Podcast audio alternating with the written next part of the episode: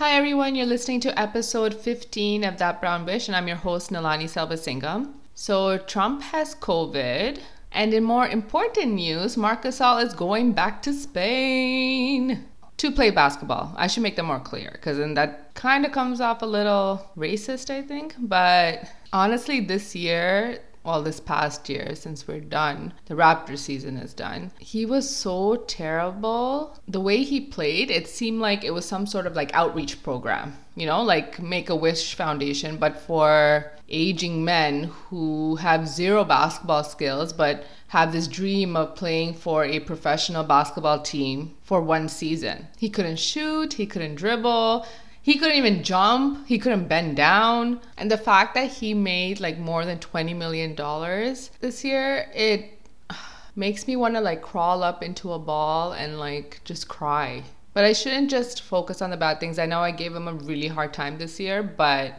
if it wasn't for him, we wouldn't have won the championship last year. And I don't think anyone can deny that. The Raptors were not a potential championship team until he came to our team, until we traded for him.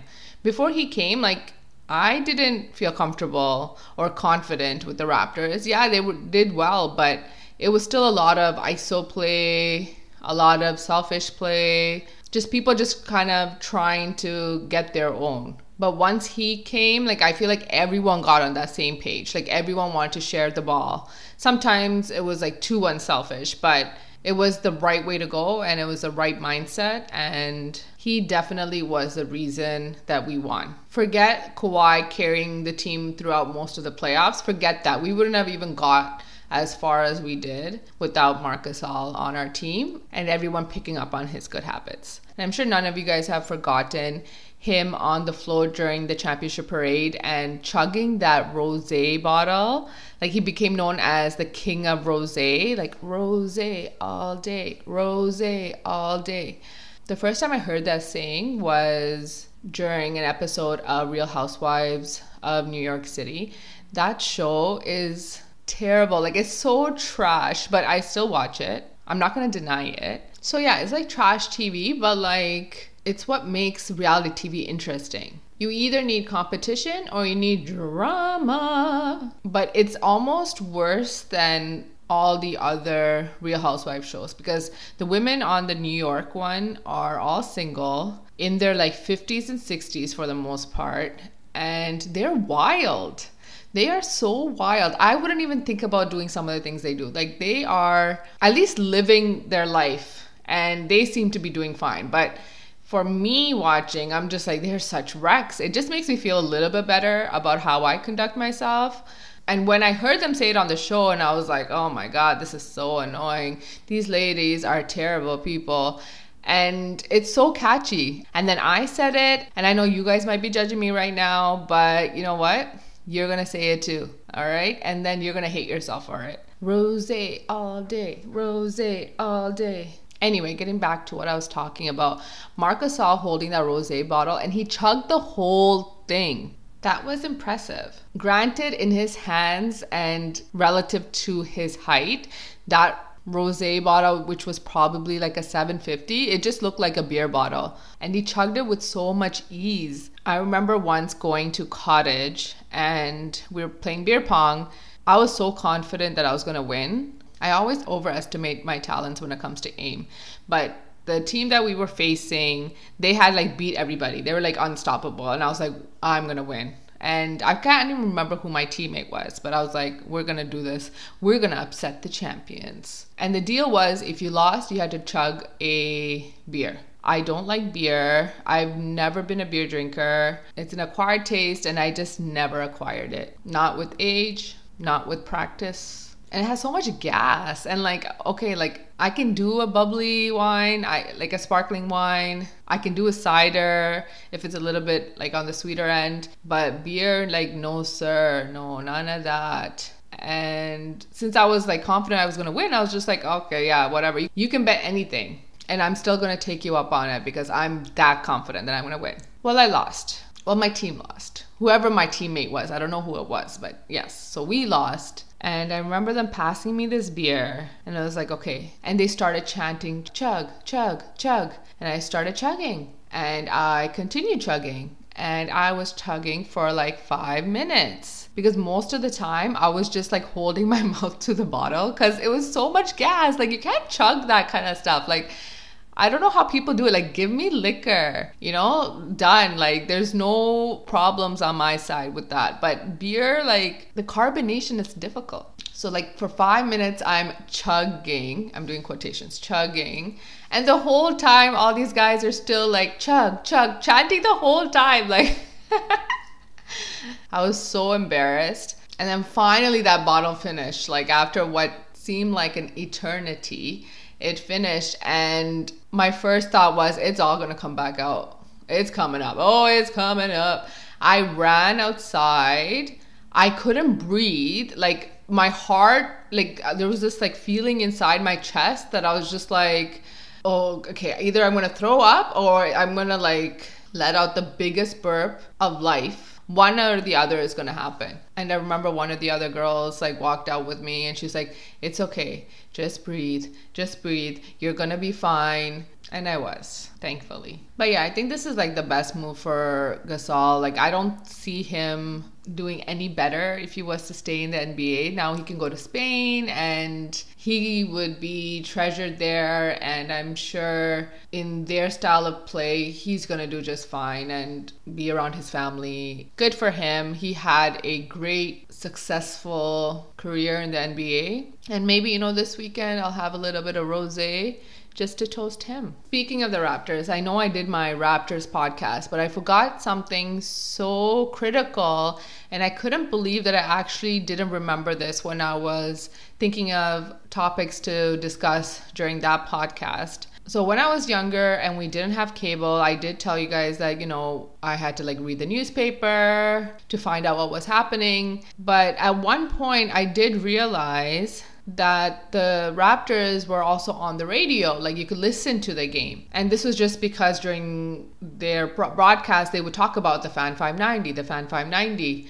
And I remember thinking, like, I'm going to figure this out. I'm sure we have a radio somewhere here that I'm going to figure out how to w- listen to Raptors on that radio. And then we had this one radio, which I didn't even think was able to do anything except for play like cassettes. And it was huge. Like, it was a good, like, 30 pounds it had all these like dials and knobs and it looked kind of cool when I was younger, but like now it's just like antique. So I remember carrying this monstrosity up to my bedroom and I would sit there on my bed and then have the game playing on the radio, figured out how to work it. So, you know, it's AM and then put the dial to 590 and I was like so proud of myself for figuring this out. And I remember, yeah, sitting on my bed, just listening to the games. And then after a while, like, cause I'm by myself, like, there's no one else that wants to sit and listen to the games with me. So I'm by myself. I'll sit there and I'll listen. Maybe my sister was around because we did share room for most of our childhood.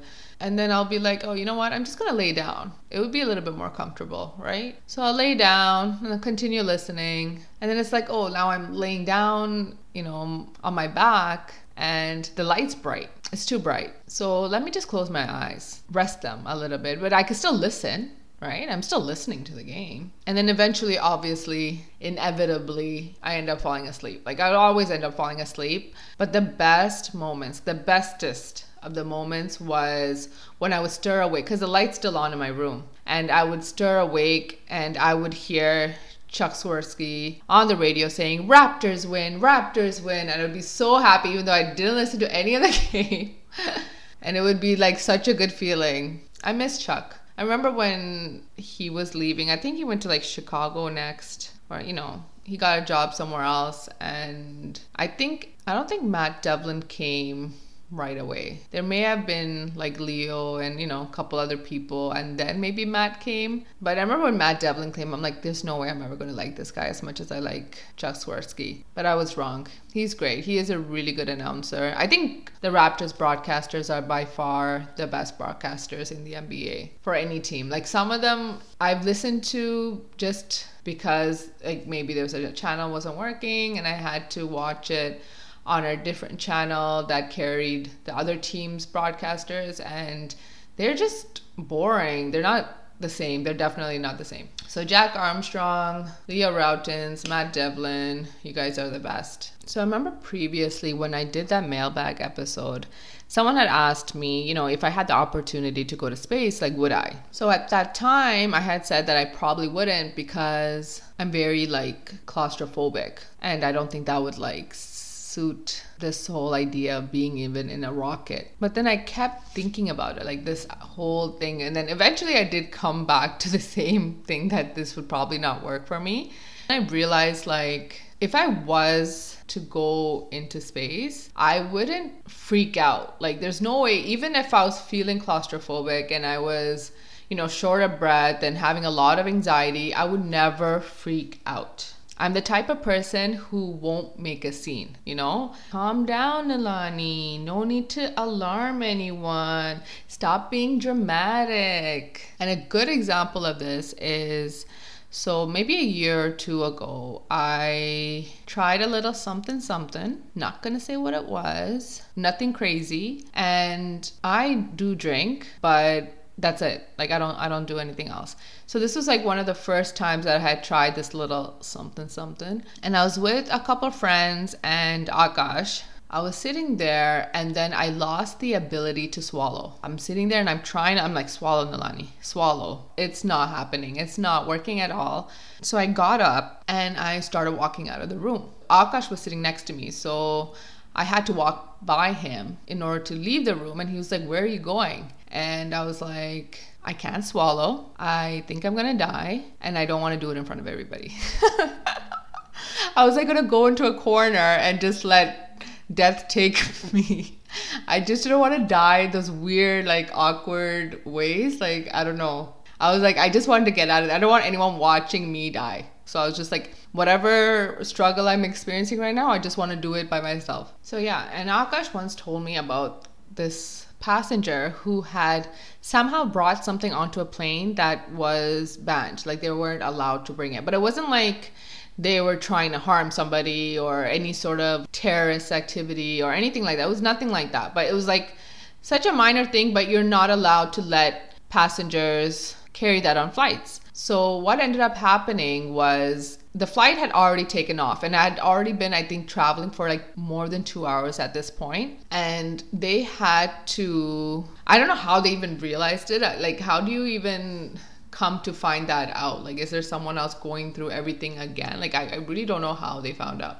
But protocol dictates that you need to bring the flight back. So, can you imagine being on that flight? You're two hours into your trip, and then now they're bringing the flight back. They can't let the flight land in its destination. So, they have to bring the flight back, get the passenger off the flight. I don't know if that person was even allowed to fly or they just took the item that they weren't allowed to carry and then let them back on the flight. Like, I don't know how that worked, but that would drive everybody crazy, right? If I was that person, I would be like, I'm not getting back on this flight. Everyone's gonna know that we had to come back because of me. Oh no, no. Oh no, no. Get me on the next flight out of here. But yeah, so that's what I was thinking. And I was like, I always have that fear every time I'm at the airport and my bag is going through the conveyor belt, whatever that thing is called. And they're scanning it. And I'm like, I have something in there that's going to set off all the alarms. Somehow it managed to find its way into there.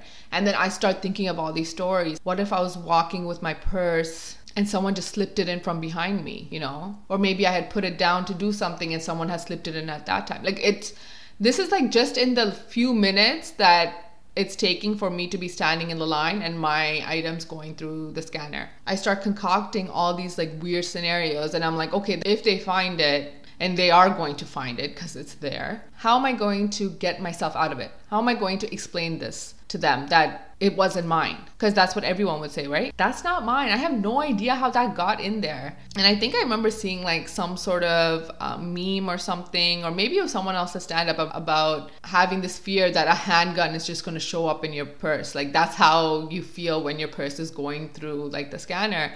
And I was like, that's totally me. Those are the kind of thoughts that go through my head during that time. So if I ever was in flight in the rocket and I had to come back down and everyone had to come back down with me, it would be because I was carrying something illegal that I shouldn't have brought with me and they would have found it and then they would have been like, we got to go back. And how anticlimactic that whole thing would have been for everybody. I would have been the shame of Canada, the shame of NASA is NASA for Canada as well? What's the Canadian NASA called? CASA? Mi Casa e Su Casa? Did you guys watch that episode of Family Matters? And Steve Urkel takes a lot of liberties, right? When it comes to his neighbor's house. Like he feels like he could just walk in whenever. And yeah, so at one point he says to what's the cop's name? Carl. Uh, Uncle Carl. He says, like, he's like laughing and he's just like, Mi casa e su casa. And then Uncle Carl goes, Mika casa e kick your asa. I love that show. I don't see reruns of that show, which is weird, right? If you guys know any channels that have reruns of Family Matters, please let me know. Like that was a big part of my childhood. And even though we didn't have cable, it used to come on one of the channels. I don't know which channel, but it was like so unclear. Like it was so fuzzy, but we would like still watch it because there's nothing else going on. Or maybe they would bring that show back on like Netflix, have all the seasons. That would be so great. I've been like praying that they would bring Modern Family and they finally did that. So who knows? All right. Thank you everyone for listening. Please subscribe, please share, please comment. I would love to hear from all of you. Grateful, thankful, blessed. Peace.